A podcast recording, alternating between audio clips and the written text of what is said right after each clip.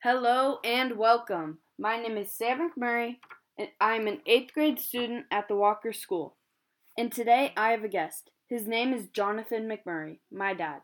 I am talking today with him about what he did recently. He hosted a professional squash tournament here in Marietta, Georgia. So, Dad, can you briefly explain what squash is? Sure thing, Sam. But first, let me say thanks for having me on the Sam McMurry Show. It's always been a dream of mine to be a guest, so it's a, a pleasure to be with you today. Squash is an indoor racket sport that was invented by the English in the 19th century, and it's played all over the world today.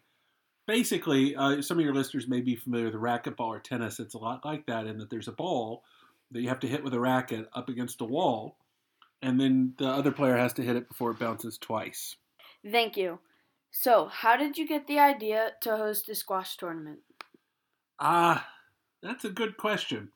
Uh, as some of your listeners know, may know, we have our own squash court at our house, and it was long a dream of mine to have my own squash court. That after years of, of work, working to try to convince your mother to let me do, she finally did, and we built a court. And we've had one for a couple of years now, where you, I like to play with my friends, and you and your brother Nate. And I thought, well, once you've realized your dream of having your own squash court, what's next? And it just seemed like a crazy idea that would be really fun to throw a pro squash tournament in our house. And as as happened, we we did it, and we raised a lot of money for a charity, Good Samaritan Health Center of Cobb. Thank you. How do players qualify for the tournament? Well, it was a professional event, so they had to be members of the Pro Squash Association. And what happened is we we raised the money for the the pool and told the squash association when we wanted to host a tournament on a certain date. And so any player in the world could sign up to play in the tournament. And so they sign up and they're listed based upon their world ranking so if the world number one wanted to play in our tournament he would be listed as number one. As it so happened our number one seed was number 61 in the world and so and other players signed up and so on and so forth and the lowest ranked player to get into our tournament was number 181 but there were 47 people who wanted to get into our tournament whose ranking was too low and we just didn't have enough spots for them so we had 16 players who made our tournament and they were from 12 different countries all around the world Thank you. So, I heard that there are many players that came from different countries. May you please say some of the countries? Sure, that's that's one of the fun things about squash, Sam. Is it's a re, it's a truly global game. In fact, it's the only sport to have a world champion from every inhabited continent, uh, and so players from all around the world. As I said, we had twelve signed up for the tournament. We had a player from Egypt. We had a couple players from Mexico. We had a player from South Africa. We had a player the player from Jamaica who's a Jamaican national champion nine times over.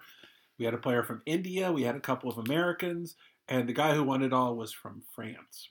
Very interesting. So, how much preparation did you have to do for the tournament? A lot.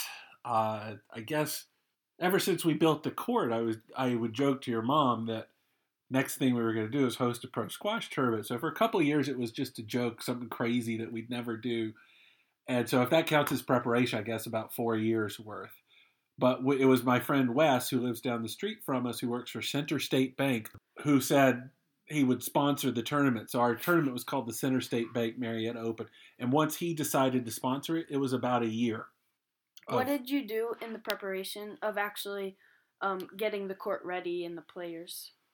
Well, I had to find sponsors, so not just Center State Bank and a bunch of other people were spons- sponsors who put in the prize money. I had to get decals printed for the sponsors and put on the court so they would advertise. We had to clean the court.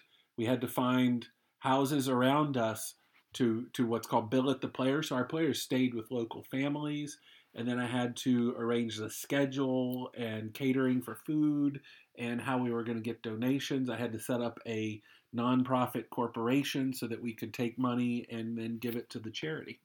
Will you host another squash tournament in the future? That depends on one thing your mother.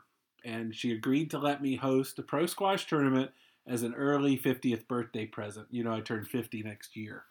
And so she said, once in a lifetime event, but even she had such a good time that at first she said five years from now, and then three years from now, and she said two years from now. But I think everybody who came had a good time, and everybody wants us to do it again. So I hope we have a 2020 tournament. If you do the tournament again, what will you do differently? I would probably charge admission to the finals. We had so many people there that some of our sponsors couldn't get good seats. But that said, a lot of people came and saw squash and they never would have before. So one of the one of the nice things about it is we got our all our friends and neighbors here to have a good time. So I don't know. Honestly, it worked out really, really well from many different angles. I think we'll we probably have the players start a little later in the day, but other other than that, it worked out great. Thank you for allowing me to interview you, Dad. I I am proud to be a part of it. I Th- was proud to have you there, Sam. And I got to say, it's a thrill to be on the Sam McMurry Show. I hope you'll have me back someday. Thank you. My name is Dan McMurry, and I will see you next time.